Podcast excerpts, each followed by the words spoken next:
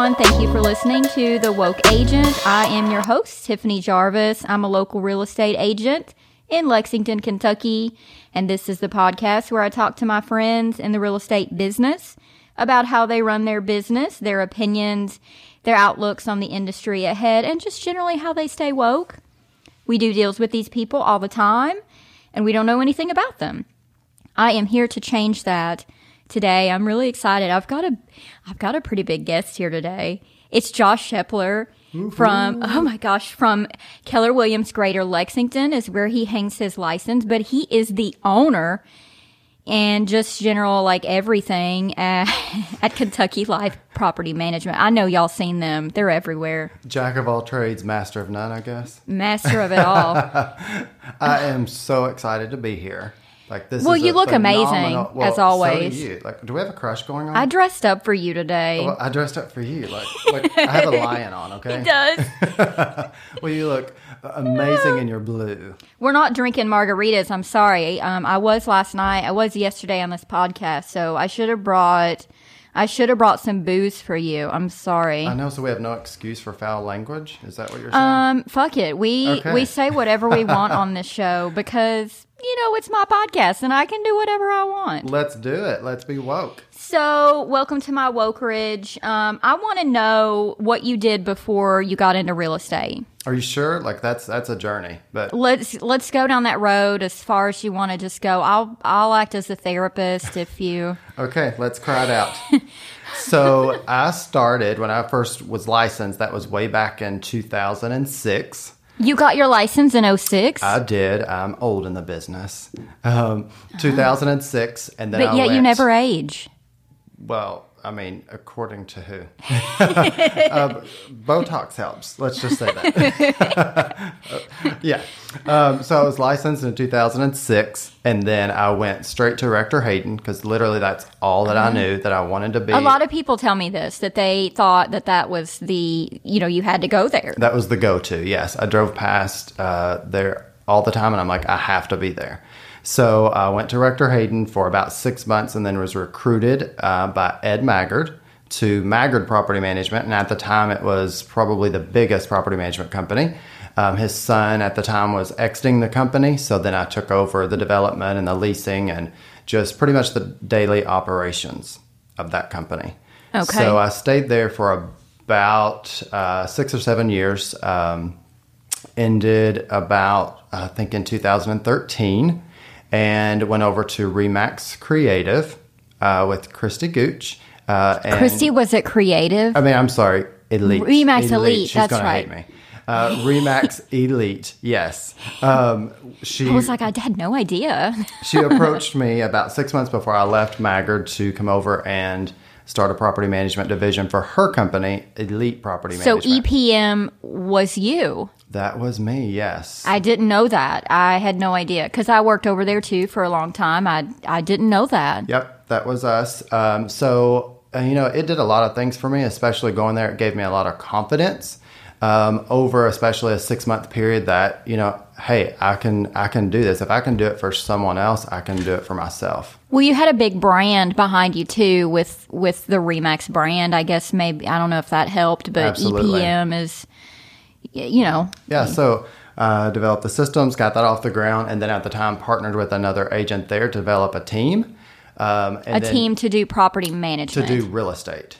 So Oh, we, okay. Um, I sold in my off hours and did property management just When you time. you know, Oh, basically God. nine to five. Um, so we developed a team um, there, um, and that model, that brokerage model, didn't really support a team structure at the time. At the time, teams weren't really a thing here in Lexington yet. They were what year was this? that? Was 2013. okay, that was before my time here. They were Yeah. just starting, and as we started a team, uh, it's kind of a foreign idea, and people are like, "Why? You know, like, why do you want to be on a team?" Uh, so we stayed there about um, probably eight months. At the before we left, Donna Williams, um, who went to Rector Hayden, I believe as the as the manager of Rector Hayden, um, knew that we wanted to eventually go out on our own and start our own company. So she said, Hey, I really want you guys to come over to Rector Hayden. I want to teach you some things. Um, we, you know, we admired her. We loved Donna, uh, highly respected. So we made that move to Rector Hayden, I think in the end of 2013. So you went back to Rector Hayden. Went home, yes. Um, loved it, loved everybody there, met some amazing people. Uh, we stayed about a year at Rector Hayden. Um, again, we were one of the first teams at Rector Hayden. So when we came in, we came in as a team and letting them know that, hey, we're going to be recruiting and we're going to be building our team out. So let's sit down and develop a structure because they didn't know how to pay agents on teams. You guys were looking though for bigger. You were looking for something like bigger than that, even. Right. That was, we had a bigger vision. And, you know, Donna knew that. We were very transparent about that. So we stayed there about a year. It was amazing. And then ultimately went off and created the Kentucky Life. So we branched out, and that's how the broke the Kentucky Life brokerage so was born. Kentucky Life was under the umbrella of Rector Hayden then, or Right. you went? When did you go to Keller Williams? Yeah, the property management has always been under whatever brokerage I was at. So Remax, and then uh, the Kentucky Life was under Rector Hayden, and then we formed the Kentucky Life, uh, and that was a, just a brokerage that was real estate and property management. Um, and then from there, um, I was um, recruited over to Keller Williams Greater Lexington. Okay. Um, I had honestly flirted with the idea for several years. Even at the Kentucky Life, we taught our agents out of the Red Book, the Millionaire Real Estate Agent. Yeah. Um, pretty much everything we taught was out of the Red Book. So Well, and you were running a team, and that is, I mean, Keller is the place to be for for teams, and and I think for a lot of people that are kind of looking for something maybe different or bigger than what they are. Um, I'm so I'm not I'm not surprised that you kind of landed somewhere like that. Yeah, absolutely. So um, we dissolved our partnership. Um, I kept the Kentucky Life uh, real estate team, and that was transitioned into Keller Williams Greater Lexington, and then formed the separate brokerage Kentucky Life Property Management, and that's where currently I'm an employee. And my license are hung at Keller Williams Greater Lexington. So you're not.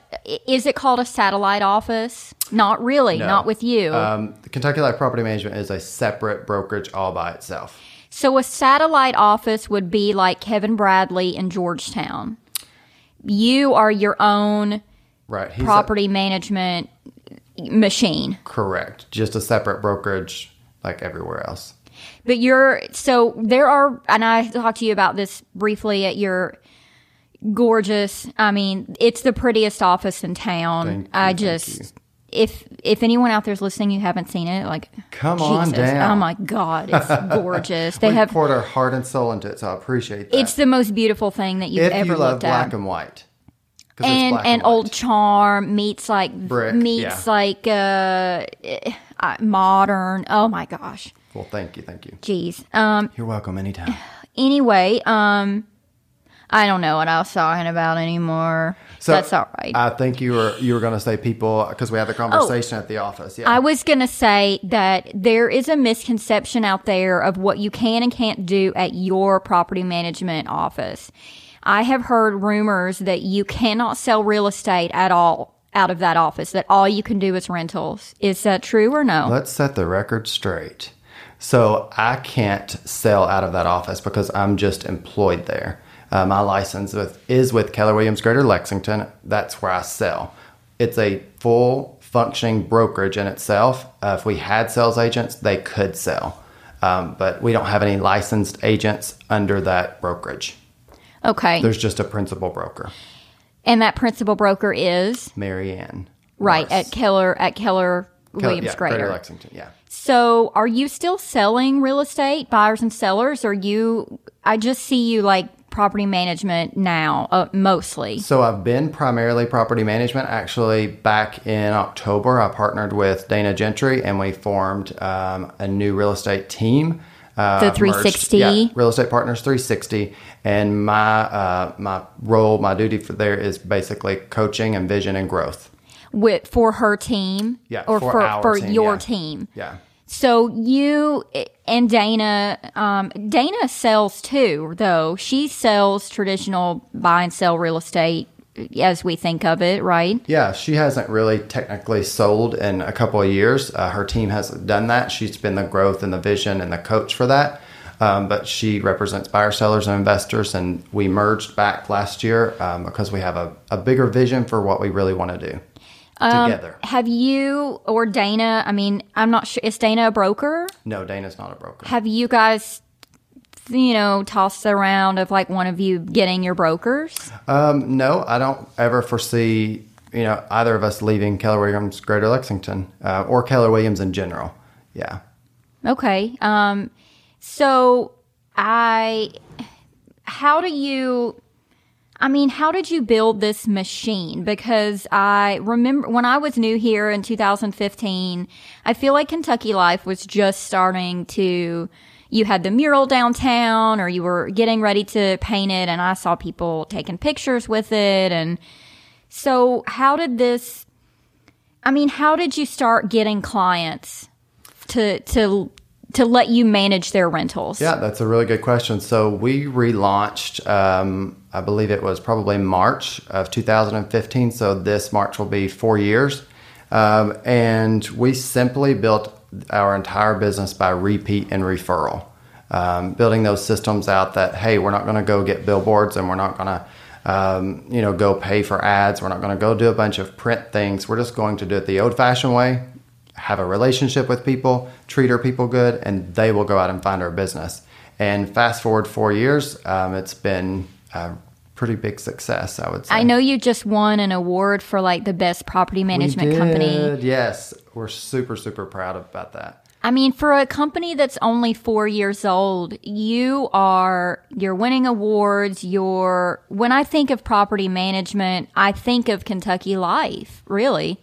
I feel like, I feel like there was a huge need in, in this market and probably a ton of other markets out there that property managers were kind of shit.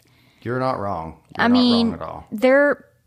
I had a lady that sold five investment properties with me, and the her property manager just did her so dirty. They pretended to do work for her, and she was an architect in California. She had the money. She would. She wanted these properties to be well taken care of. And you know the gutter's falling down. Can you go fix it? And they'd be like, "Yep, we fixed it. Send us the five grand." Absolutely. But it never would get fixed Right. and th- it's so dirty and that company is still around and i just think people should be very careful who they work with but like kentucky life is not that way No, we're the complete opposite. You know, anytime an investor calls our office, I always say, you know, do your due diligence. There's a property management company for every type of investor.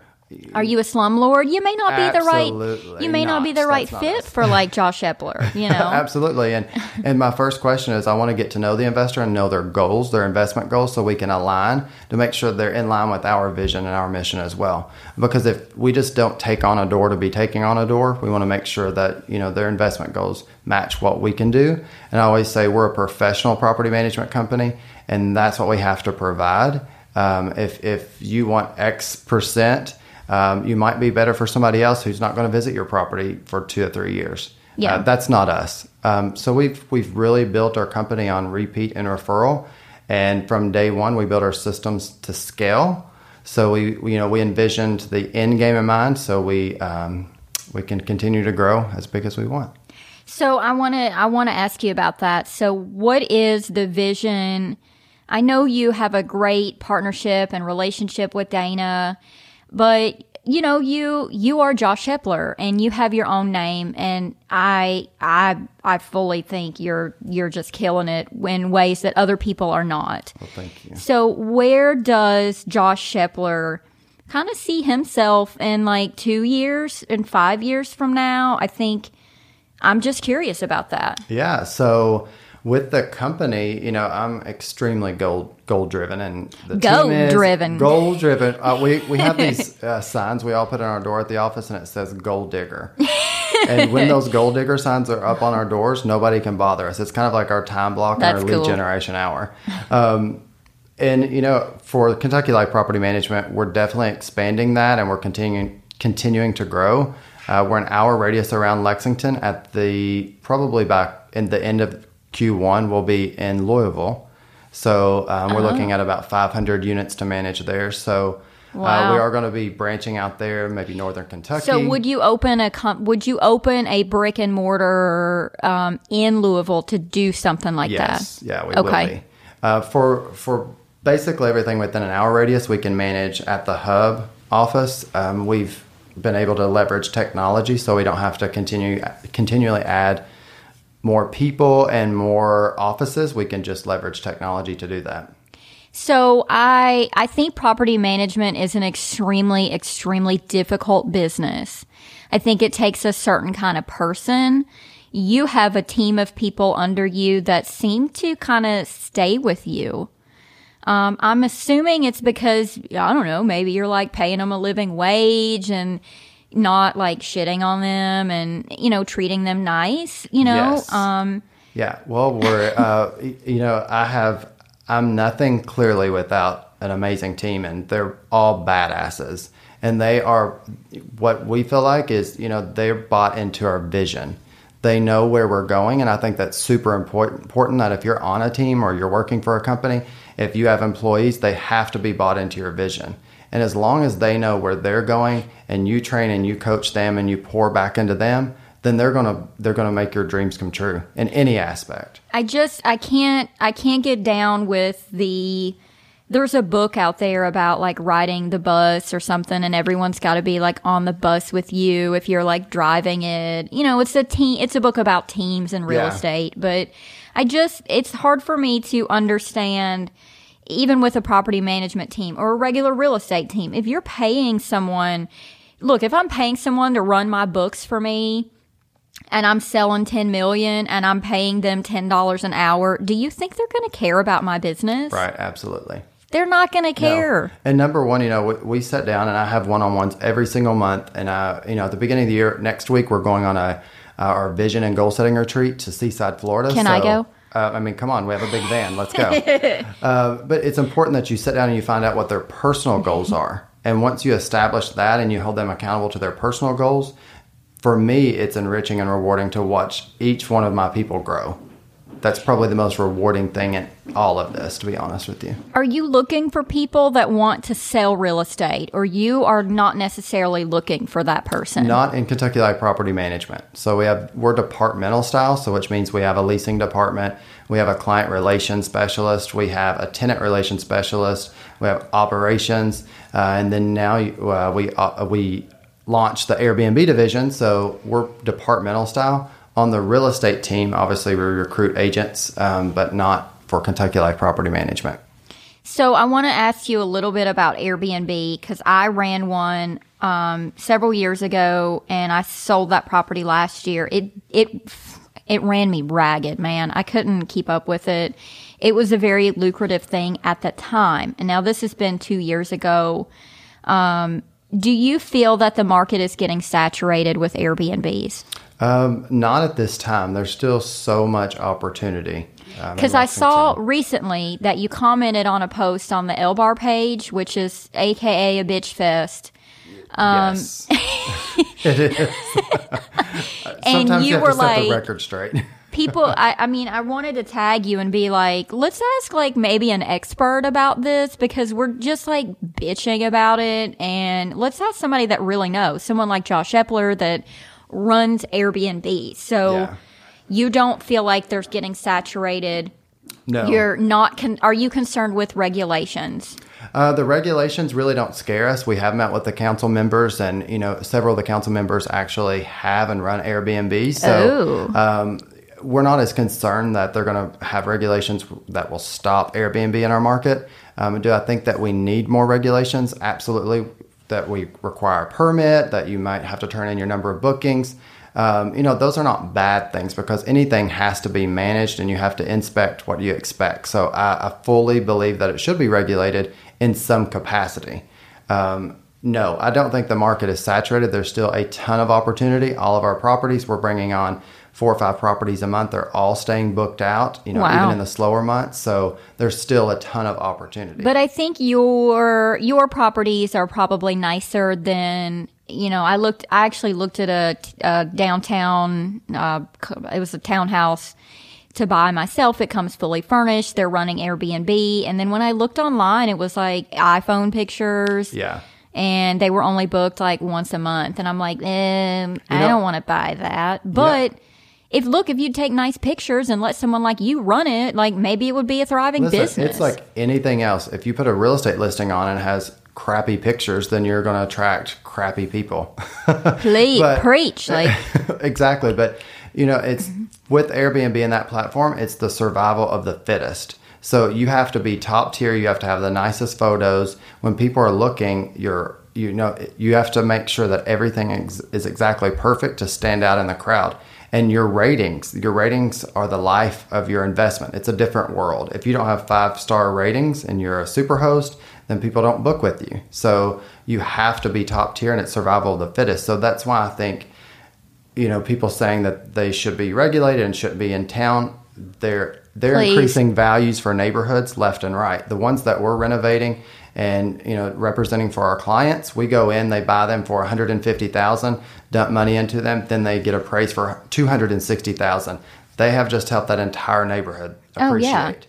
Oh, yeah. yeah, people don't realize that, but you know, it's the same it's the same kind of people that complain about Zillow or um or that buyers agents are going away. And it's the same kind of fear. It's fear mongering the agents we god they feed into that don't they? It's- of like "Oh, i'm terrified i'm gonna lose my business. It's a well scarcity i mean work your ass off. Like Absolutely. i don't know what else to tell people Yeah, you it's know? it's definitely a scarcity mindset, and you know it's just backed by limiting beliefs. I think you're right though with the it's it's almost the same as people like the strongest will survive like even in real estate and with Airbnbs and properties in general like I mean, you know, if you look at it as uh, if you're going to compare a traditional rental to the short term, you throw somebody in a traditional rental, you really don't know what they're doing if you're not having it managed. So they're there, they may mow their yard, they may not, they may clean, they may not. they but may not pay you for 2 months. Exactly. Hey hey. But with the short term That was property, that was your experience. Yeah. That was before you hired us. I didn't. I did not hire you for this one. This one was on, off of North Broadway. It was on Broadview, and I was very. Here's my problem too: is I get very emotionally attached to the properties, and, I shouldn't so do that. every owner. See, everyone's like run it like a business, and it. it I I just can't. I was attached to it. You know, we I just met with an investor uh, yesterday. He has 70 properties and Oh, God. he's managed them for the last 10 years and his biggest biggest question to me was, "Hey, do you accept partial payments?" And I said, "No, we don't accept partial no, payments." honey. But you know, and his wife was there as well, but they have an emotional attachment to the property where, you know, if the single mom comes and says, Well, my kid has to go to school, can I pay 15 days late? You know, we're empathetic. They've all got a story, They but all have a look, story, like and- they're they're professional scammers out there. You Yeah. know, I went through it. Yeah, your you know your dog can only die so many times. Your, God. Mine lost her job twice, and then she had a sick mother in Thailand, and God, she I had to evict her, and she came to court, and they usually don't come to court, and she showed up and got in my face, and I mean, I'm pretty sure they had to eject her from the courtroom. It was intense, and I probably didn't sleep for three months, four months, six months, however long I owned that property. I didn't sleep. Yeah. That's how bad my anxiety was. I just think I'm a terrible landlord. No, but you're you're definitely not alone. I hear this story all the time. well, I met with you and and then you were gonna you were gonna list a property for me that I had flipped. And I ended up selling it to my hairstylist. But I told you we would sprinkle that like good luck dust all over you. You really you did. it. It was it was true. He did. I don't know where it comes from, but it's true. But you all made it. It was so easy. I mean, the I can't remember who was the girl that I had talked to that Our manages lifestyle leasing ambassador, rock star, badass, Becca. all of it. It was Becca, Yes. and she was like, "Oh, I've got a full day of showings tomorrow." I was like, "What?" Yeah, her Because average days on the market are 16, and she's not going to let anybody mess with that. Another property management company had that property for I don't know how long. and for the same price that you did and the same pictures that I had, which was professional, and I didn't get it rented. Well, that's because we don't operate on effort, we operate on results. And results speak for our owners, so that's why they hire us. And we're, we're backed by our numbers and proven results, so we, we get to work. You hire us, we get to work. And and it's it's it's legit. It's true. Like you're not just saying a bunch of shit here. Like it is true with you. So I I want to I want to talk about when you first got started in property management because it was kind of a new thing when I was here in 2015 and I heard I even heard it behind behind your back I guess. And I don't even know you. I recently just met you. And people were like I don't know what he's doing. Like, there is no money in property management. Why is this dude like doing this? Like, you need to be in this box of like buy and sell, buyer, seller, investor, like, you know, just be this robotic, like fit in this box. And you were like, no, I'm not going to do that did people tell that to you to your face? And but you you had to know that people were like josh you're not going to make any money off of this. Just give it up. Absolutely. And that's happened literally since day one. And you know that's why I, I went and formed a real estate team and launched it because i was you know i call it listening to the noise and i and i thought i was doing what i should. And i kept getting in my head saying you know what? Maybe they're right. Maybe you need to go what i you know chase the money. Go, it is about the money. Let's let's let's just try this real estate team. But I always came back to property management, and I've always had this passion. And I, you know, passion is you know the price and you're willing to pay it. So yeah. I told myself, if you want to stay the course and you want to do this, then you have to pay the price. And if that means people talking behind your back, if that means that you have to go without, just stay the course, and it's going to all work out. But absolutely, 24 7 people said, What are you doing? Why would you do that for the headaches, for the pennies you make? But I knew that it wasn't about day one, it was about where I wanted to go. And if you can, regardless of whatever you're doing in your life, if you can just stay focused on where you want to go, you will always make it. But you have to have a passion for it. And I truly have a passion for property management and not just management, but for helping investors win and win big. And when you have that passion, Tiffany, it's it's unstoppable. I truly believe that. When was the time? Because I'm sure that you lived several, maybe years, even of being like, "Oh my God, what am I doing? I am, I am a failure." I mean, I think we all feel that way sometimes. I mean, even now, you know, when was that time that you were like, you know, this is something big. This is bigger than me, and I I'm I, I feel successful. Yeah. And you know, I've always heard Tiffany that if you want to impress people, talk about your successes. If you want to impact people, talk about your failures. And I could be here for hours because I've never let failure define me. I've always looked at looked at failure as a progress and a stepping stone. And the most successful people are good at plan B. And I've had a lot of plan Bs, and you just have to know to pick back up. And I've always picked back up and kept it moving because I always had the end goal in mind. And I think that so many people, you know, along their journey, whatever they're trying to accomplish is that they they lose that end goal in mind. They're they're looking at the hardships in today and it's for anything in life. It you it will pass. You just have to know that hey, in 5 years this is where I'm going and nobody's going to stop me. And then it all just falls together, but it starts with your mindset you know, in life, it, you're you're either going to be about your problems or your opportunities. Like, and we all know that you're going to be running away from something or running towards something. Your life is about your decisions. And for me, I had to make the decision to hey, get your mindset right because your mindset determines your choices, and then your choices determine your life.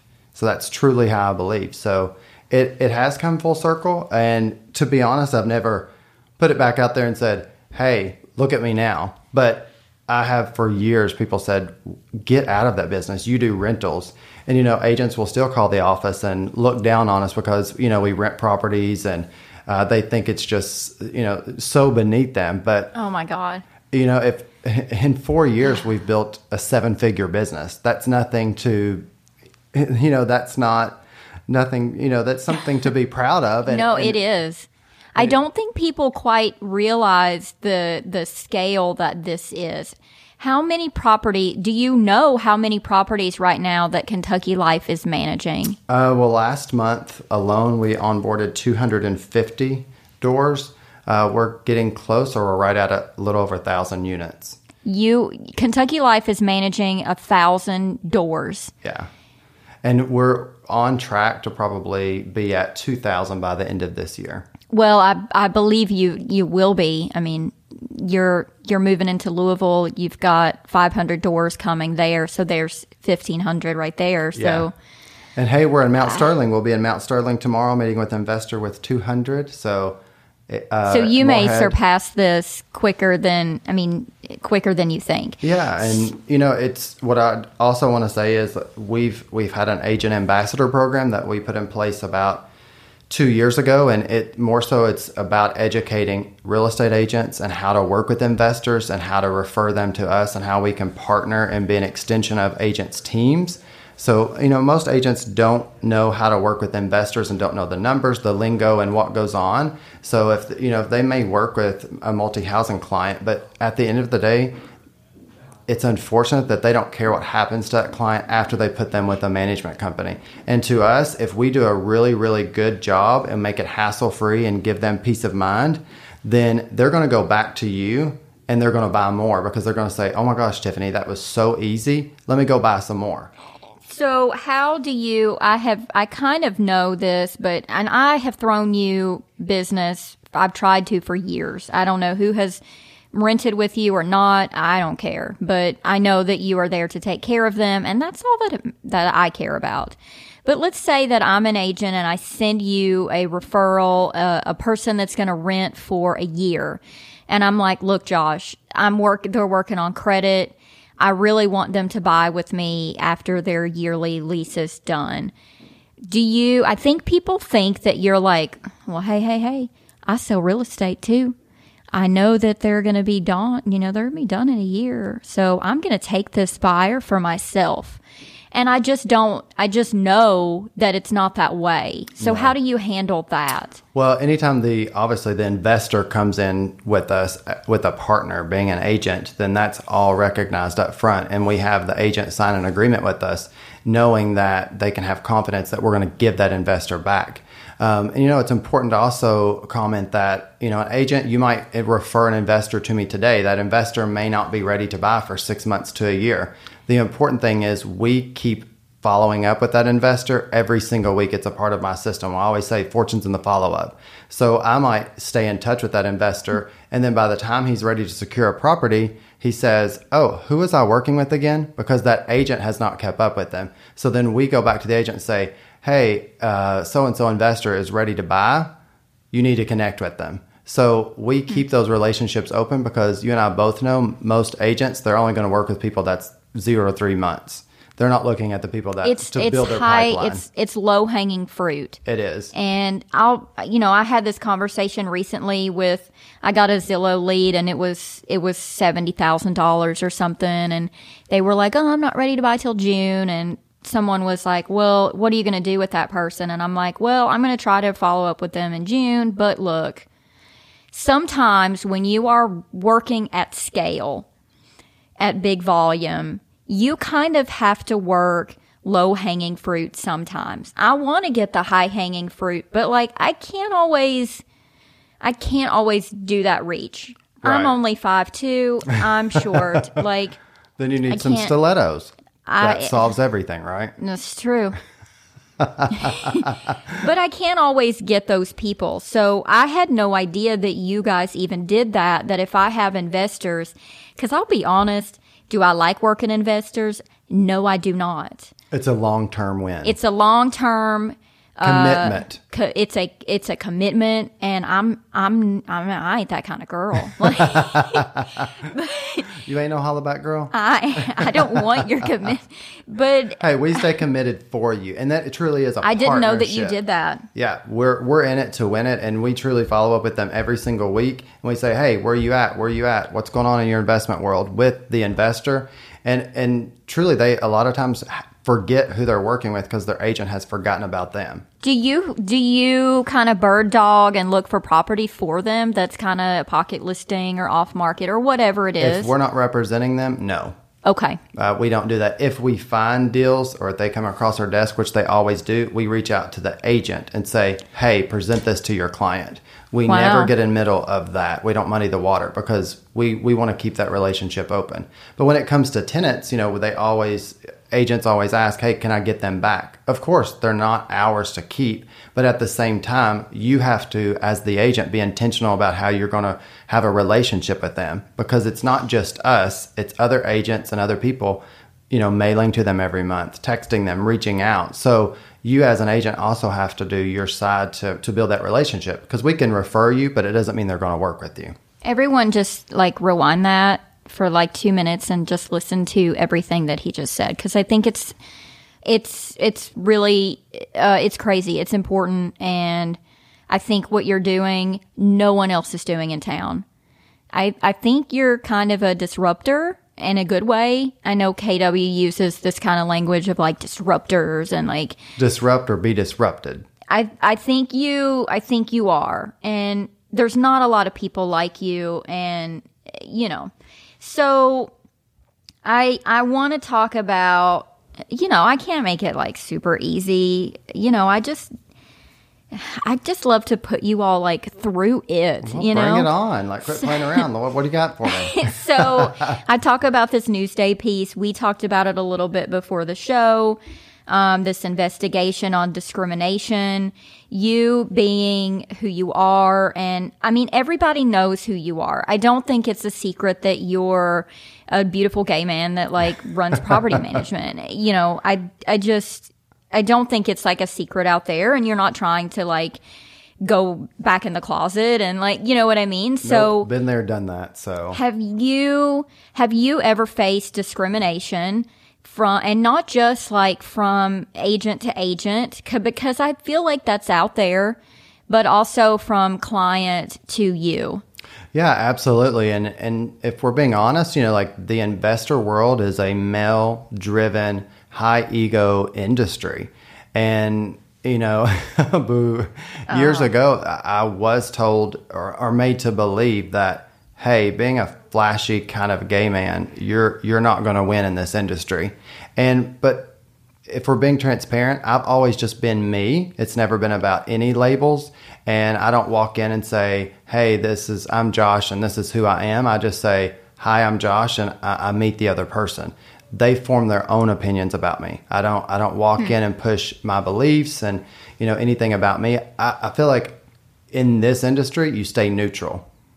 For, for me, Yeah. I stay neutral, but I can still be who I am and be neutral. Well, I think your numbers really back it up. You know, if if someone doesn't particularly agree or whatever their opinions are, you have big numbers to back up. Well, in this, you know, I think what a lot of agents make a mistake is I had to learn that it's not about me.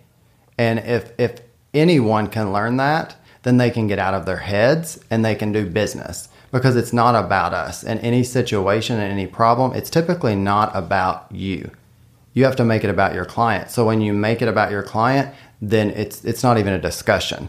And and to be honest, that no one has ever even brought it up, you know, about it because if you offer value, that's all they care about.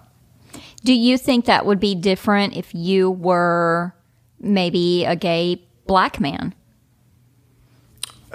I mean, I don't really think it makes a difference to to be honest. I mean, just to be different in itself is a challenge. So regardless of how you're different doesn't matter. Do you think that if you were a, you know, the Lexington Blue Bloods, just a white dude that, you know, my dad was a builder or a broker or whatever, and do you think that would have been an easier path for you? Absolutely. And and you know like we can all get caught up in our heads on what could be easier and what what what someone else is struggling with and what someone else is going through, but it, it just boils down to back what I was saying earlier is if you know your end game, none of that is a distraction. You are on your way and you just let all that be noise. It's just noise in your life. And there's so much noise around us in any capacity, in any field, in any profession that if you allow it to become a distraction, it'll take you off course. Yeah, I, I mean, I, I totally, I get that, and I, I want to, I want to be one of those people that that lives like that too. But I'm not necessarily a person that lives like that. I, I had a long talk with Tawanda Lahore um, a long time ago, and she was like, "Look." She and I sell about the same amount of real estate. We have a similar client base and clientele and price point and everything. And she was like, my focus is like here. She's like, I am straight ahead. It's all about Tawanda. It's not about anybody else. It's all about me and my business. And she's like one of those like horses that has like those blinders on and they can't see traffic going Yeah. down other sides. And I'm like, man, I want to live like that, but like that's hard. Yeah, it, well, because it's intentional. You have to be intentional and you have to live a purposeful life. Like I said, there's distraction all around us 24 7. You just have to, to know where, where you're going. Yeah. And it could be easier in a million different ways, um, but easy is not always better. So, So I think I think the perception that people have of a realtor is a you know a middle-aged white woman driving a white Mercedes and like you know how do we you don't look like that and I don't look like that. And like how do we change that perception? Is there anything that LBAR and NAR can do to change that perception? You know, I think it varies between locations and states and cities, how we all look and how we all talk and act and who we are, um, you know, across the board. And I, I think at the end of the day, we have to raise the bar in our profession because, you know, we're facing a big monster right now with technology and the, the piece that we as agents are facing and competing with. So raising the bar and the value that we bring the consumer is the important thing. And if we focus on our value and what we're offering the consumer, then no one should have a problem. Do I think that our board um, should step up in ways to help minorities? Absolutely.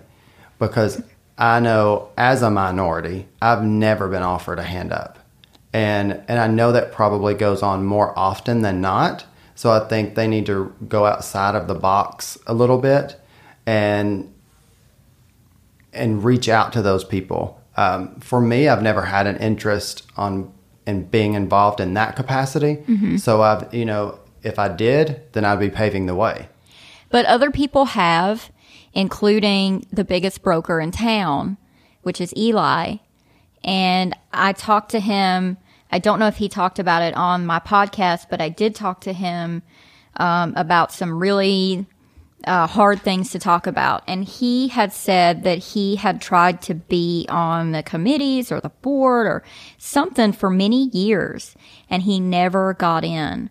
And I'm like, you are, you own the biggest brokerage in town. Like at that time, he did. And I'm like, I just, I just don't believe in my heart that it's because like, well, somebody's more qualified. Like, I don't believe that. So I just, you know, he has built this brand and this brokerage, this huge company on, um, acceptance and people there are, they run the gamut of like diverse people.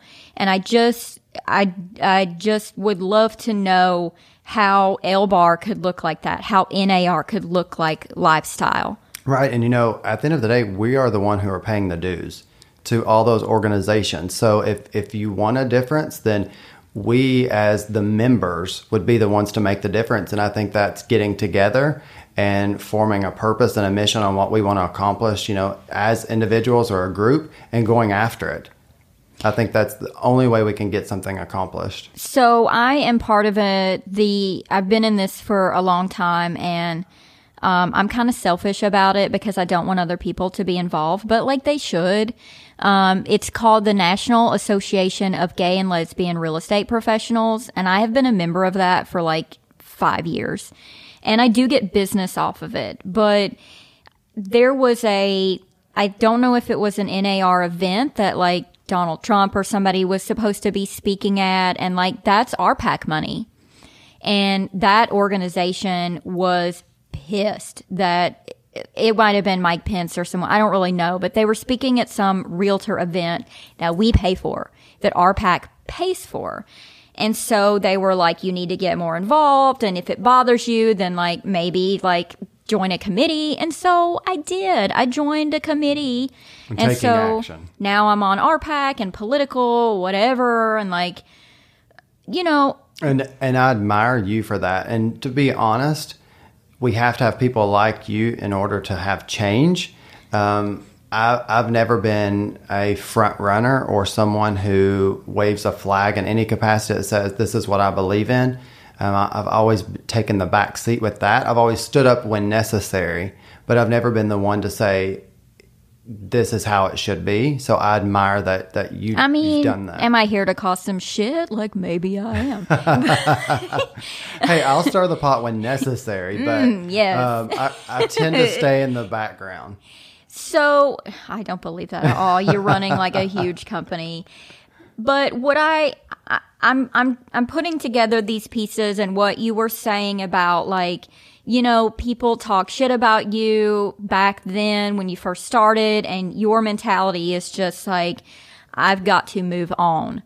Like I've got to move past Past. this. I've got to stay positive like and from from being like someone that is very connected to the gay community. Like, I feel like that is a a huge mentality of the LGBTQ community is that you know shit happens to us and we we get downtrodden and we pick ourselves back up and we move on and we we have to stay positive about it because we can't be these like negative you know Negative Nancy's. Yeah, but like I think I think what you're saying about business maybe relates to like your lifestyle too of like it's not always easy being who I am or what I'm running this company, but I'm going to I'm going to move past it and be who I am. Absolutely. It starts with your mindset. What you think determines what you do, and what you do determines who you are. So, it, you know, it all go, goes back to your mindset. You have to get your mind right. Which is really easier said than done. Absolutely. It's a process. And, you know, what you focus on expands and you have to do your daily affirmations. And, that, you know, sometimes people are like, oh, well, that's all just bull crap. You have to feed yourself what you want to expand. You have to listen to books. You have to, uh, you know, you have to surround yourself with people that are positive. You have to make the effort to change your mindset. And once that's in place, and I have a true passion around mindset, you can change anything in your life. You just have to have the right mindset. it's you know it's it's difficult to do i think i think you you and i both have had uh, good friends in our lives that maybe weren't so good to us. Um, i had it for many years of someone that wasn't so good to me in the business that i recently had to let go. And um, that's been very very difficult for me. And i'm i know you've been there too. And it's it's just a hard it's a hard road. Yeah, you know, I think for myself, I have high expectations for people. Um, I have a lot of acquaintances, but I don't have a lot of close friends. And I think that, you know, throughout the years, I, with anybody, um, you build up a wall around you. You just protect yourself and you don't want to be vulnerable. Uh, what I've learned, though, you know, throughout the years is that people are going to come into your life for different reasons and different seasons. And it's okay when they walk out because they're not meant to be in your life. And you have to be, again, okay with, hey, I'm still on my journey. They're on a different journey. It doesn't mean they're a bad person. It doesn't mean you're a bad person. It just means they're meant to be somewhere that you're not. And, you know, likewise. so do you do you find that this is a, a quite lonely business It can be, yes. Um, but to be honest, I'm I'm an extroverted introvert. So for me, I have to have my me time and my alone time. So you know, there's so many people that can want to be your friend. That doesn't mean they're truly your friend. So I think this is a business that you're going to have a lot of friends because it's a very social networking type of business. But you have to know going into it, hey, what do I want out of these relationships? Am I going to be intentional about what I'm getting out of that relationship, or are you, just going to see them for what they are? They're just networking, they're just social friends, and then you're going to go find those relationships that you know not to make it biblical and go back here, but when God wants to bless bless you, He blesses you at the relationship, and I think that's truly a friend. And that doesn't mean that you have to have 500 friends. It could be one friend that that's all you need to get what you need. And I truly believe that. So you don't have to surround yourself with 500 people. You just have to pick the right ones in your life. And those friends may not be your friends within five years or 10 years along your journey uh, things change and people change, and you just need to surround yourself with people who are going to support you and love you for whatever you do. But they also need to challenge you because the right friends and the you are the sum of the five people you surround yourself. I with. love that. That's like my favorite quote, and I, and it's, I, it's, it's, hard. And I've truly lived by that. And you know, throughout my life, I've been intentional about who I've placed in my life. Is it hard when those people go that have hurt you? Absolutely, but you have to be okay with change because most of us don't want to live outside of our comfort zone. And and you know, we know that outside of our comfort comfort zone that's where you grow and that's that's growth. So when you first started Kentucky Life, what was that uncomfortable zone for you? Was it um, prospecting, or or even when you were selling real estate? I mean, I don't know if you cold called or if you were working Zillow leads or what you're working because you're not you're not from Lexington, are you? No, I'm from Western Kentucky. Yeah, so Shout you out to Ohio County. Whoa. Big Ohio County. Whoa. People are always like, "Where is that at? Is that in Ohio?" I'm like, "No, it's no, it's a county. In it's Kentucky, county, we refer hunty. to it as counties." Yes. yes. Um, no, I was when yeah. I first started anything. Each phase of of my career, I was I was afraid that I wasn't building it fast enough.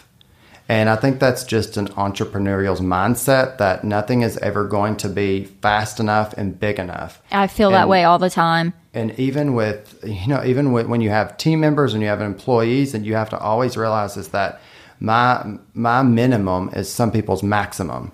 And when you when you recognize that, you know, you can be a little calmer with people and you can be a little more gentle um, because we as entrepreneurs want to build it fast and big, and not, nobody can ever do it better and fast enough and, and bigger than we Right. can.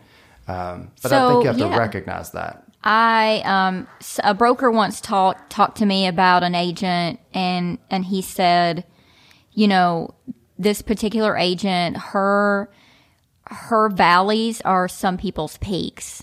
And I never I I have remembered that for 5 years now and thought you know I I am I am at that level at this point. It has taken me a hard hard ass road to get there. Um, and I, I truly feel like I have built a business the hardest way possible.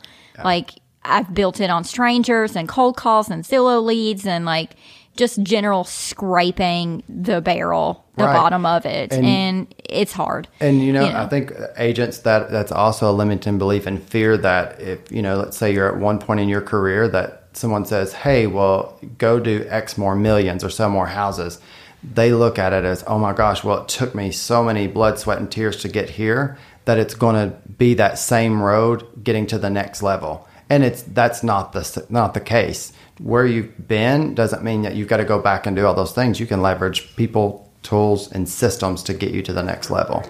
It- and that's something fear. that I haven't taken advantage of or done. I I went back and and recently looked at what my numbers were a year ago. And I know people do this all the time. I mean, the the amount of business that I'm selling, like I'll be honest, when people ask me like how much real estate are you selling? I'm like, I literally don't know. like I'm just surviving. Let me get my calculator. I out. don't. I just don't know. But I recently doing sat amazing. down. Well, thank you. I sat down and figured it up, and I'm like, okay. In 2018, I sold 40 homes. In 2019, I sold 48 homes, and I had sat down with with my broker at the time, and I was like, you know, I want to sell. I would love to sell 75 homes a year. and I didn't hit that. And I, it crushed me that I didn't. But she was like, you know, maybe you just physically can't. Yeah. And I'm like, no, I think I can. Like Ricky Carruth, the zero to diamond guy, sells a hundred something homes a year as a solo agent. Right. You know, um, And I think- why can't I? And I think and that's because you have to you have to change your mindset in that situation because we all get caught up in our goals.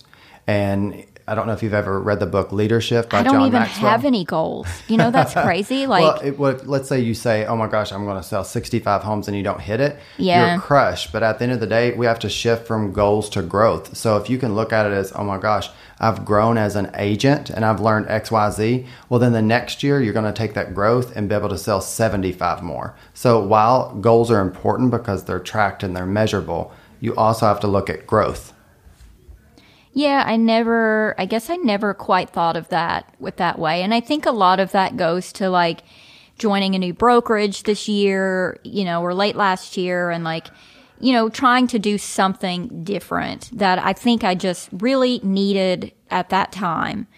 Do you ever, you know, you're you're stay, you're saying you're you're staying at KW and that's what you love. I mean, why? Why do you because it's almost like you're so big at this point, like you don't need it, you know. But why is that particular brokerage for you? Yeah, I'm glad you asked that question because I get asked that all the time. And, and some of the biggest agents on the planet are with KW. And it's literally because they're able to go and leverage their business. And KW allows you to think bigger. And for me, it's about the education. I know that if I'm not learning, then I'm not growing. So it goes back to the growth growth aspect. And KW for me is more like an entrepreneur's uh, university. You get what you want out of it. So you go into it and you say, "Hey, I'm gonna I'm gonna go to these classes and I'm gonna go to these masterminds and and I'm gonna be intentional about who is in the company that I want to meet and mentor." What you learn from them is going to grow your business. And for me, for my business, I've learned so much in KW that continues to grow my business. Even as of last week, we had a mastermind in Dayton, Ohio that, you know, we dropped more nuggets and we were able to present about Airbnb. We presented our business to provide that value to the top 100 agents. So it's all about sharing. So for me, I've, I've learned so much. It's almost like staying in school. Hmm. So, you know, agents need different things out of their businesses, and there's a brokerage for every agent in town. But what I truly believe in, what we are preaching to create client experiences, that the brokers need to realize that agents need the same thing. We need a community, we need the experience. If we're saying that our buyers and sellers and investors need a buying experience and a selling experience and a community, we need to create Facebook groups. Agents also want that within a brokerage, a community and an experience. And Yes, they the do. brokerages that don't get that are not going to be around for very long. So I want to I want to talk to you about that too because KW is losing a lot of agents to EXP and it's happening. It's not net, it's not happening here because I don't think I don't think EXP has that hold here like other, you know, bigger markets. What is your opinion on something like EXP? Uh, what aspect of it is why we're losing so many agents? Well, I mean, with you, like you could, you could be, you would be a great candidate, I would imagine, for EXP. And I'm sure you've been recruited like the Dickens, but you know, cause it's virtual. It's like, well, you don't, you don't, you already have another office. So it's not like you're going to miss, like me, I would miss coming into this office every day and seeing people and our classes and whatever. But there are people out there that don't necessarily need that.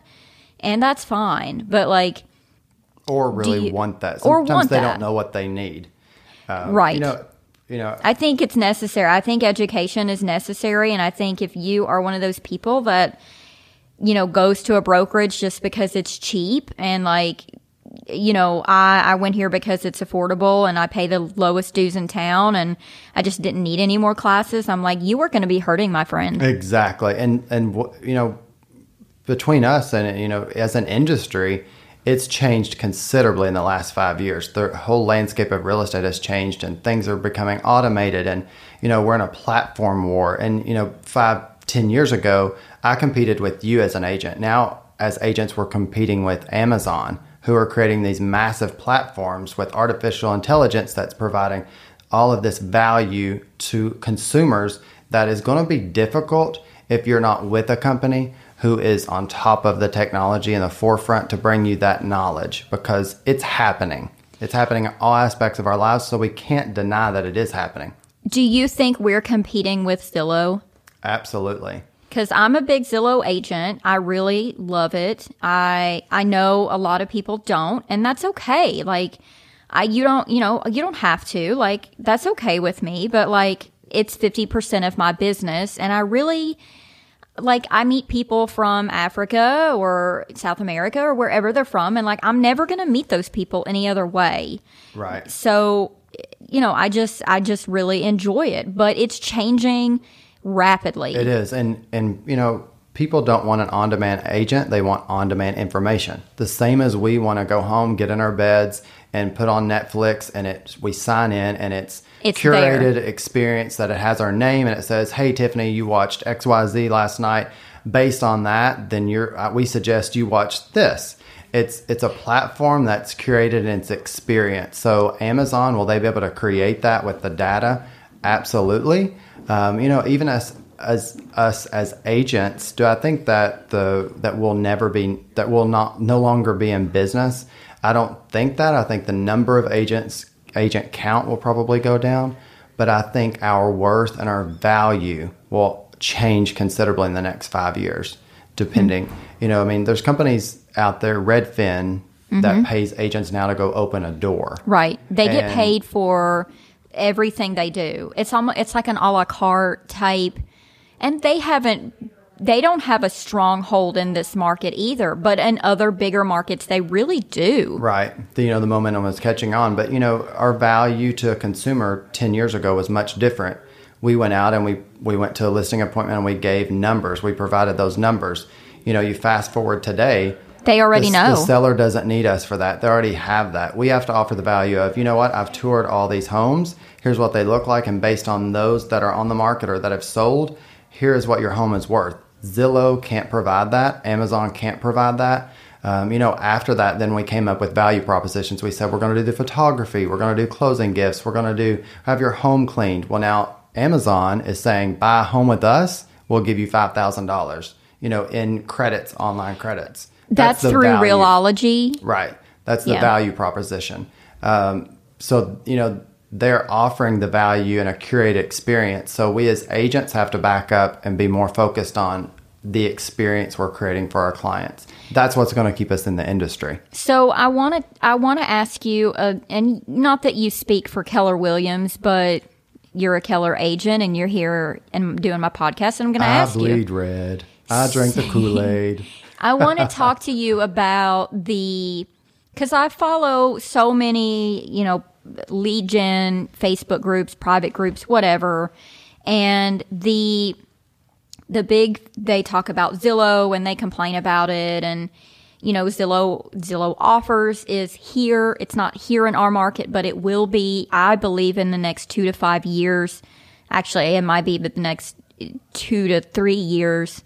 Um, Zillow is they bought a, they bought a mortgage company and people don't like it but Keller's doing the same thing Yeah. Keller, they buy homes too. They were doing an offers program where they'll buy your home to these i buyers, but they also, I didn't know this until recently, but they also own a mortgage company. Absolutely. And Keller there's, Mortgage. there's a friend of mine in Jacksonville that is a Keller agent and he was pushing it on Facebook of like, get pre-approved with Keller. And I'm like, why is that any different than Zillow doing what they're doing? You know, I, I, I don't know. Like, Well, it's kind of one- apples to apples. Well, you know, number one, Zillow is is a public company. A company like Keller Williams, Gary Keller owns the company. It's not public. He is a realtor. He has the best interest in his agents. Um, so what he does is in the best interest of his agents and educating them and providing that. Zillow has no interest for for an agent. They're building a platform. It's a platform war. and it's a race to see who can build the biggest platform and the best platform backed by the biggest data and artificial and intelligence. And it is right now. I mean, it is Zillow. It it is is, the biggest platform out there, and I think it will continue to be. Um, but I think about this of Gary Keller, and I know that people just adore this man. Um, but there's a lot of controversy around him too, and a lot of people don't like him if you work for another company or whatever. You know, I think I think it's great. Like whatever people listen to, I think it's great. Like listen to something, believe in something. You know, Absolutely.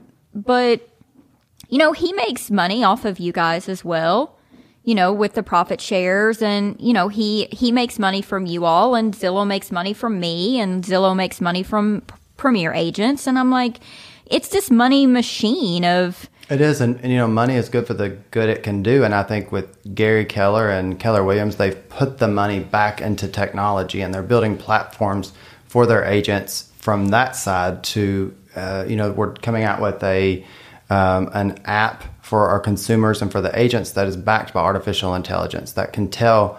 Um, the realtor, hey, scary or not yeah, and you know what? Face the facts. Like everything is changing, so you can change with it or be left behind.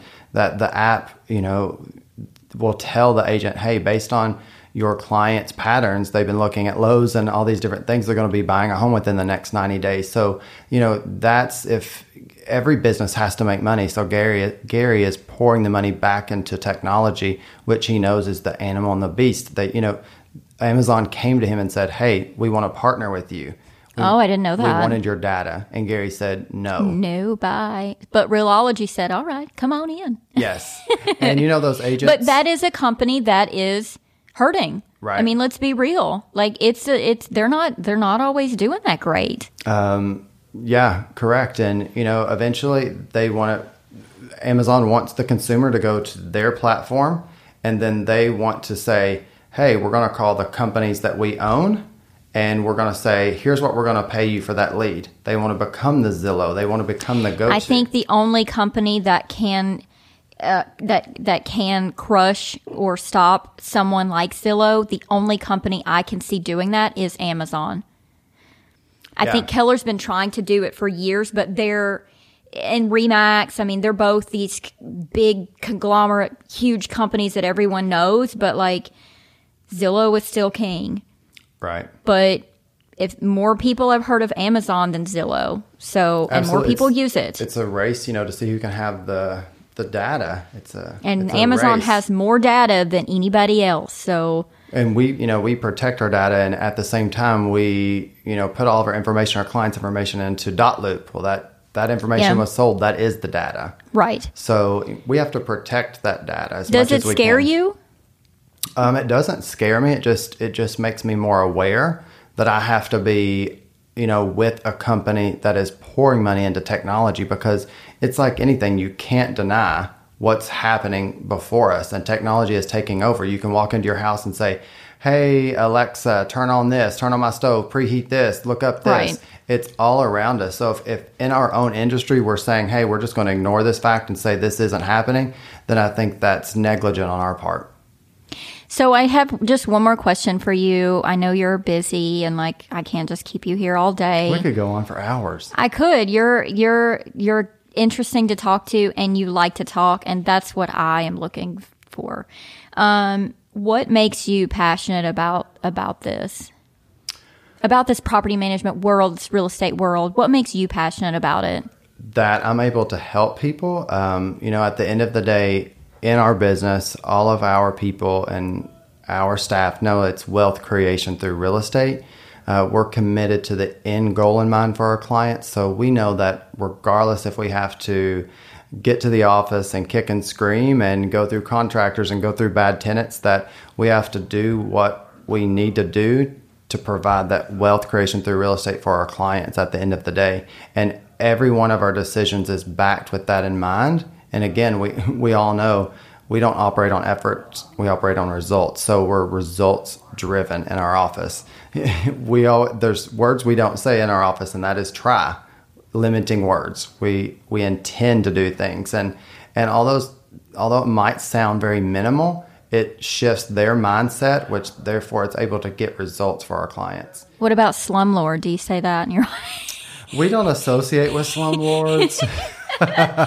if someone comes in and they're like, Josh, I'm a straight slumlord. I want you to manage my property. Are you like, no? hey, that has that has happened. We actually just turned down 70 units this morning Good because they didn't match. They were sluts. They yeah, they did not match with our model. So yeah, I, I mean, I'm going to continue to be passionate. I don't think I will ever retire. I think ultimately, uh, you know, we expand other markets and um, life just gets bigger, and um, I'm here for it. I don't know how you do it all.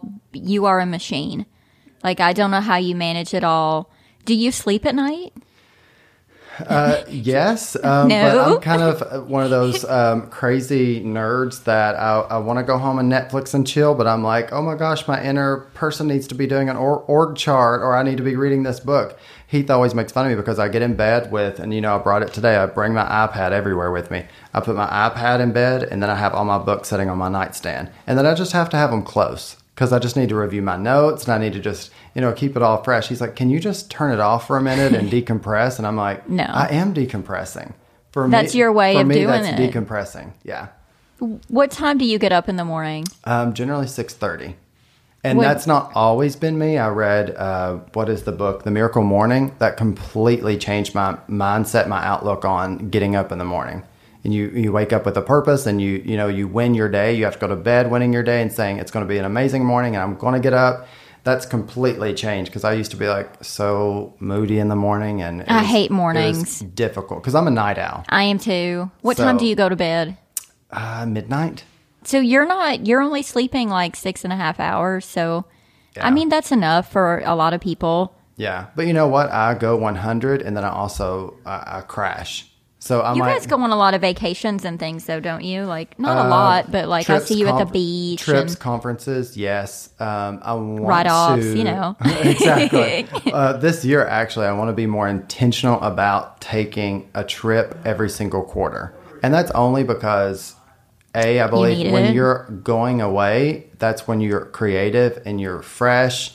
Um, we have a policy in the office that everybody in the office has to take. We give them two extra days uh, beyond their beyond their vacation days. That they have to take two extra days a quarter off, and that's not to go do something else. for like mental health. that's to just go home and just be them. And we have to force them to take them, but I believe they come back refreshed. And you can't you can't do that if you're burnt out. So Are you looking to hire in the Lexington office? Yes, we are. We're looking for a maintenance coordinator and a showing agent.